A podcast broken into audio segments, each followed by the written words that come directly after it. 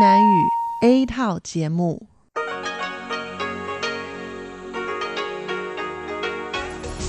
Đây là Đài Phát thanh Quốc tế Đài Loan RTI.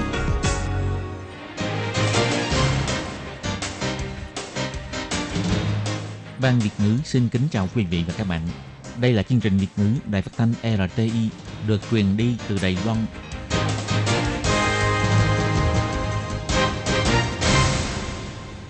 Lê Phương thân chào các bạn, các bạn thân mến. Hoan nghênh các bạn theo dõi chương trình Việt ngữ hôm nay, Chủ nhật ngày 9 tháng 12 năm 2018, tức ngày mùng 3 tháng 11 âm lịch năm Mậu Tuất.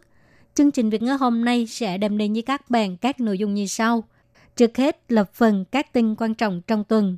Kế tiếp là chương mục chuyện vàng đo đây, nhịp sóng Đài Loan. Và sau cùng là nhịp cầu giao lưu. Trước tiên, Lê Phương sẽ mời các bạn theo dõi phần các tin quan trọng trong tuần. Và trước hết là các mẫu tin tóm tắt.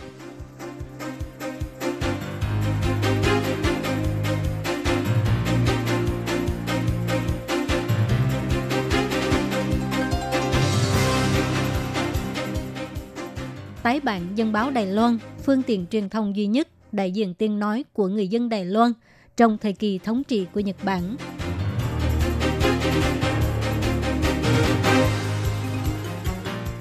Du khách quốc tế thứ 10 triệu đã đến Đài Loan, trong đó có một phần tư du khách đến từ các nước mục tiêu của chính sách thương năm mới.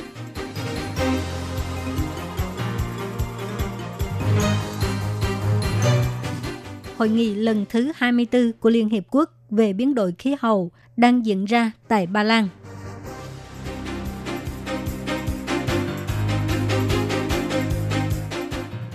Cựu Tổng thống Mỹ Joe Herbert Walker Bush đã từ trần hưởng thọ 94 tuổi.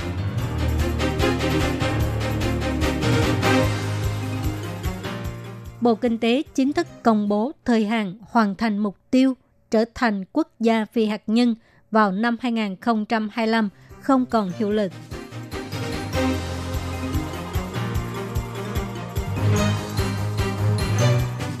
Theo Bộ Tư pháp cho hay, luật riêng về hôn nhân đồng giới nhất định sẽ được hoàn thành trước tháng 3 sang năm.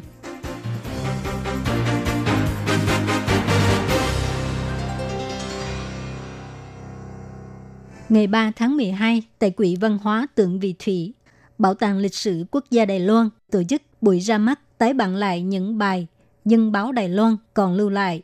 Ban tổ chức đã mời các chuyên gia lịch sử, nhà sưu tầm tài liệu lịch sử đến tham dự. Dân báo Đài Loan được thành lập vào ngày 15 tháng 4 năm 1923, là phương tiện truyền thông duy nhất đại diện tiếng nói của người dân Đài Loan trong thời kỳ thống trị của Nhật Bản. Nội dung tin tức bao gồm trong các lĩnh vực như là thời sự, chính trị, kinh tế, văn hóa, xã hội, pháp luật, giáo dục vân vân và cũng là nơi để tiền bối văn học Đài Loan phát biểu tác phẩm của mình.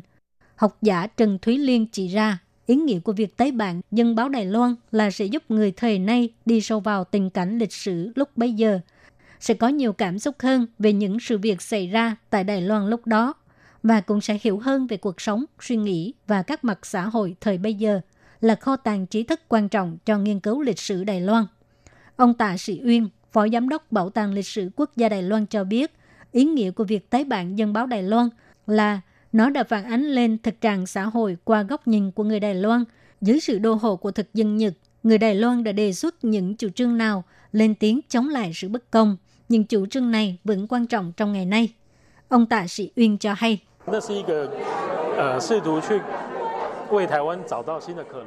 Đó là tiếng nói mong muốn tìm một hướng đi mới cho Đài Loan, thay đổi xã hội như thế nào, cải tiến, tiến bộ ra sao. Tiếng nói này không chỉ của thập niên 20 thế kỷ trước, xã hội đương đại chúng ta đọc được cũng sẽ có giá trị tương đương. Cục Du lịch tuyên bố năm nay du khách quốc tế thứ 10 triệu đã xuất hiện tại Đài Loan vào tối ngày 2 tháng 12, đặt mục tiêu sớm hơn 2 tuần so với năm ngoái – cùng lập kỷ lục có hơn 10 triệu du khách quốc tế đến Đài Loan trong 4 năm liền. Trưởng phòng quốc tế của Cục Du lịch Huỳnh Di Bình cho hay, vì đây là năm thứ tư có trên 10 triệu lượt khách quốc tế đến Đài Loan du lịch, cho nên lần này Sở Di dân chỉ thông báo với Cục Du lịch. Vào khoảng 9 giờ tối ngày 2 tháng 12, du khách quốc tế thứ 10 triệu đã đến Đài Loan, nhưng không có đặc biệt xem xét các thông tin liên quan.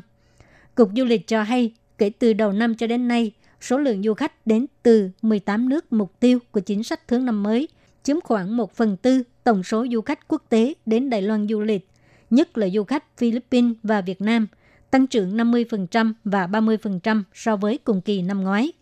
Theo thống kê của Cục Du lịch, trong 4 năm qua, du khách quốc tế đến Đài Loan xếp 5 hàng đầu, bao gồm Trung Quốc, Nhật Bản, Hồng Kông, Macau, Hàn Quốc và Mỹ, chiếm trên 70% tổng số du khách quốc tế đến Đài Loan. Trong đó, du khách Nhật Bản có khả năng đạt trên 2 triệu lượt khách trong cuối năm nay, và du khách Hàn Quốc tuy bị ảnh hưởng của trận động đất tại Hoa Liên, nhưng hy vọng vẫn có thể duy trì triệu lượt khách. Du khách đến từ 18 nước mục tiêu của chính sách thương năm mới có thể đạt trên 2,5 triệu lượt khách. Hội nghị lần thứ 24 của Liên Hợp Quốc về biến đổi khí hậu đang diễn ra tại thành phố Katowice, Ba Lan. Ngày 4 tháng 12, Bộ Ngoại giao Đài Loan biểu thị các quan chức Anh quốc trong hội nghị đã công khai khẳng định những cống hiến của Đài Loan trong công tác phòng chống biến đổi khí hậu, đồng thời ủng hộ Đài Loan tham gia vào các tổ chức quốc tế có liên quan. Điều này đối với Đài Loan là một bước phát triển rất tốt. Ngoài ra, Đại hội Tổ chức Cảnh sát Hình sự Quốc tế kỳ thứ 87 vừa diễn ra tại Dubai. Bộ Ngoại giao Đài Loan chỉ ra rằng các nước trong khu vực châu Âu như Đức, Anh, Pháp và Ý là những nước có suy nghĩ tương tự đều biểu đạt ủng hộ sự tham gia của Đài Loan. Theo Phó Vụ trưởng Vụ châu Âu Bộ Ngoại giao Đài Loan bà Trần Hân Tân cho biết, Đại hội Tổ chức Cảnh sát Hình sự Quốc tế kỳ thứ 87 vừa diễn ra tại Dubai. Các nước trong khu vực châu Âu như Đức, Anh, Pháp, Ý, v.v. là những quốc gia có suy nghĩ tương đồng đều ủng hộ Đài Loan. Ví dụ như Phó Bộ trưởng Bộ Nội chính Anh Quốc, trong lúc trả lời chất vấn tại hội nghị, đã biểu thị Đài Loan là quốc gia có thể đem lại những cống hiến có ý nghĩa trong nghị đề mang tính toàn cầu về phòng chống tội phạm có tổ chức. Không những thế, trong hội nghị lần thứ 24 của Liên Hợp Quốc về biến đổi khí hậu, Ngài Mark Field, Phó Bộ trưởng Sự vụ châu Á-Thái Bình Dương thuộc Bộ Ngoại giao Anh Quốc, cùng Ngài Claire Berry, Phó Bộ trưởng Bộ Chiến lược ngành nghề sản xuất và năng lượng thương nghiệp Anh Quốc. Cả hai trong lúc trả lời chất vấn đã công khai khẳng định những cống hiến của Đài Loan trong công tác phòng chống biến đổi khí hậu, đồng thời ủng hộ Đài Loan tham gia các tổ chức quốc tế có liên quan. Bà Trần Hân Tân nói, các nghị sĩ hoặc chính phủ của những quốc gia có suy nghĩ tương đồng, họ thực ra luôn biểu đạt thái độ ủng hộ Đài Loan. Đây là một bước phát triển rất khả quan. Vào 22 giờ 10 phút ngày 30 tháng 11 theo giờ địa phương, cựu Tổng thống Mỹ George Herbert Walker Bush là Tổng thống nhiệm kỳ thứ 41 của Mỹ đã từ trần, hưởng thọ 94 tuổi. Sáng ngày 4 tháng 12, Viện trưởng Viện Lập pháp Tô Gia Toàn trong lúc chủ trì cuộc họp thương thảo với đảng đối lập, ông biểu thị vào chiều cùng ngày sẽ khởi hành chuyến đi Mỹ, đại diện cho chính phủ Đài Loan tham gia lễ truy điệu của Tổng thống George Bush, đồng thời dự kiến sẽ trở về Đài Loan vào ngày 7 tháng 12. Viện trưởng Viện Lập pháp Tô Gia Toàn phát biểu trên trang Facebook biểu thị vô cùng thương tiếc trước sự ra đi của cựu Tổng thống George Bush. Ông viết, một người bạn thân thiết của Đài Loan đã vĩnh viễn rời xa chúng ta. Viện trưởng Viện Lập pháp Tô Gia Toàn cho biết, cựu Tổng thống George Bush vô cùng thân thiện với Đài Loan. Sau khi mãn nhiệm, ông từng tới thăm Đài Loan. Ông từng nói nền dân chủ đã được chứng kiến tại Đài Loan. Có thể nói ông là một trong những người bạn Mỹ quan trọng nhất của Đài Loan. Hôm nay ông từ trần khiến mọi người vô cùng thương tiếc. Người dân Đài Loan sẽ mãi mãi ghi nhớ những tình cảm và tình hữu nghị của ông dành cho Đài Loan trong suốt những năm qua. Theo thông cáo báo chí do Bộ Kinh tế công bố vào ngày 5 tháng 12, một bỏ phiếu trưng cầu dân Ý lấy năng lượng hạt nhân để nuôi năng lượng xanh có liên quan tới việc xóa bỏ thời hạn Đài Loan trở thành quốc gia phi hạt nhân vào năm 2025 đã được thông qua tại cuộc trưng cầu dân Ý vào ngày 24 tháng 11 vừa rồi. Vì vậy vào ngày 4 tháng 12, Bộ Kinh tế chính thức thông báo quy định tại mục 1 điều thứ 95 thuộc luật ngành điện của Đài Loan vốn quy định rằng toàn bộ hạ tầng phát điện hạt nhân sẽ ngừng hoạt động vào trước năm 2025, chính thức bị vô hiệu hóa từ ngày 2 tháng 12. Đồng thời, các cơ quan hữu quan đã bắt tay vào tiến hành trình tự pháp chế, dự kiến nhanh nhất sẽ được thông qua tại phiên họp của Viện Hành Chính vào ngày 6 tháng 12. Sau đó sẽ được trình lên Viện Lập pháp để đưa vào chương trình nghị sự của phiên họp Viện Lập pháp. Theo quy định về trưng cầu dân ý, đối với các đề án phủ quyết bắt đầu từ ngày thứ ba kể từ ngày thông báo kết quả bỏ phiếu thì sẽ bắt đầu bị mất hiệu lực vào ngày 30 tháng 11. Ủy ban bầu cử Trung ương công bố kết quả của đề án trưng cầu dân ý này và Bộ Kinh tế đã dựa theo đó để tiến hành thông báo. Bộ Kinh tế cũng đã bắt tay vào xem xét lại chính sách về năng lượng và hiện trạng của các nhà máy điện hạt nhân. Theo Bộ trưởng Bộ Kinh tế Thẩm Vinh Tân gần đây cho biết, trong vòng 2 tháng tới sẽ công bố kết quả, cũng sẽ tùy thuộc vào kết quả xem xét để thảo luận có tiếp tục gia hạn thời hạn hoạt động cho các nhà máy điện hạt nhân hay không. Do hai đề án bỏ phiếu trưng cầu dân ý về hai vấn đề, định nghĩa hôn nhân phải hạn chế là sự kết hợp giữa một người nam và một người nữ thuộc luật dân sự và đảm bảo quyền lợi cho hôn nhân đồng giới bằng luật riêng vừa được thông qua. Viện Hành Chính cho biết trong vòng 3 tháng sẽ hoàn thành luật riêng về hôn nhân đồng giới để trình lên Viện Lập pháp thẩm duyệt. Tuy nhiên, gần đây Viện Tư pháp cho biết cuộc họp của Hội đồng quan tòa đã nêu rõ hai người có giới tính giống nhau, xây dựng mối quan hệ kết hợp vĩnh viễn có tính gần gũi và tính khu biệt với mục đích xây dựng cuộc sống chung là sự tự do và quyền bình đẳng được bảo vệ bởi hiến pháp. Đối với việc này, khi tiến hành chất vấn tại Ủy ban Tư pháp và Pháp chế Viện Lập pháp vào ngày 5 tháng 12, Ủy viên lập pháp của Đảng Quốc dân Lâm Đức Phúc bày tỏ quan ngại bảo đảm quyền lợi cho hôn nhân đồng giới, rốt cuộc nên sửa đổi luật dân sự hay lập một luật riêng mới là phù hợp với quyền bình đẳng theo định nghĩa của hiến pháp.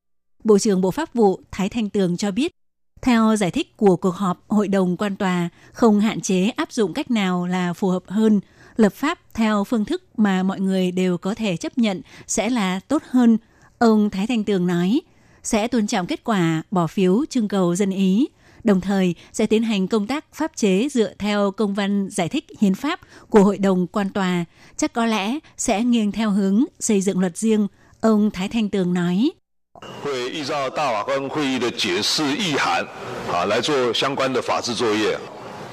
sẽ tiến hành các công việc liên quan về pháp chế dựa theo công văn giải thích hiến pháp của Hội đồng quan tòa.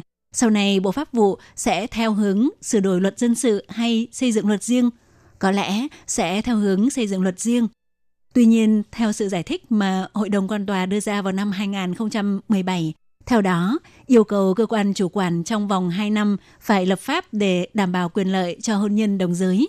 Nếu trong thời hạn này mà chưa hoàn thành lập pháp, thì sau ngày 24 tháng 5 năm 2019, người dân Đài Loan có thể tự động đăng ký thủ tục hôn nhân đồng giới.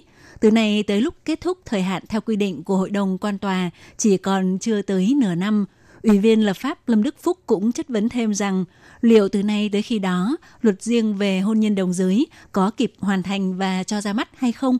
Bộ trưởng Thái Thanh Tường nói, Bộ Pháp vụ nhất định sẽ hoàn thành gấp rút trong thời hạn quy định để trình lên Viện Lập pháp thẩm duyệt. Ông nói.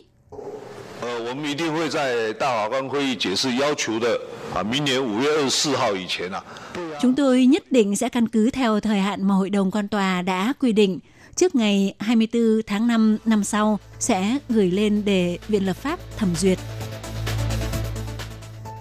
Các bạn thân mến, các bạn vừa theo dõi phần các tin quan trọng trong tuần do Lê Phương, Tường Vi và Hải Ly cùng thực hiện. Xin cảm ơn các bạn đã đón nghe và xin hẹn gặp lại các bạn vào tuần sau cùng trong giờ này. Xin chào quý vị và các bạn thính giả. Chương trình phát thanh tiếng Việt của Đài Phát thanh Quốc tế Đài Loan LTI được truyền thanh 3 buổi tại Việt Nam, mỗi buổi phát 1 tiếng đồng hồ. Buổi phát chính vào lúc 9 giờ đến 10 giờ tối hàng ngày giờ Việt Nam qua tần số SW 9625 kHz với sóng dài 31 m. Buổi phát lại lần một vào hôm sau 6 giờ đến 7 giờ sáng giờ Việt Nam qua tần số SW 11655 kHz với sóng dài 25 m. Buổi phát lại lần hai vào hôm sau 6 giờ đến 7 giờ tối giờ Việt Nam qua tần số SW 15350 kHz với sóng dài 19 m.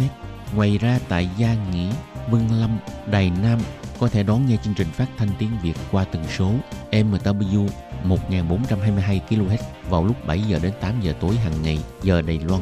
Và đón nghe chương trình phát lại sáng 10 giờ đến 11 giờ hàng ngày, giờ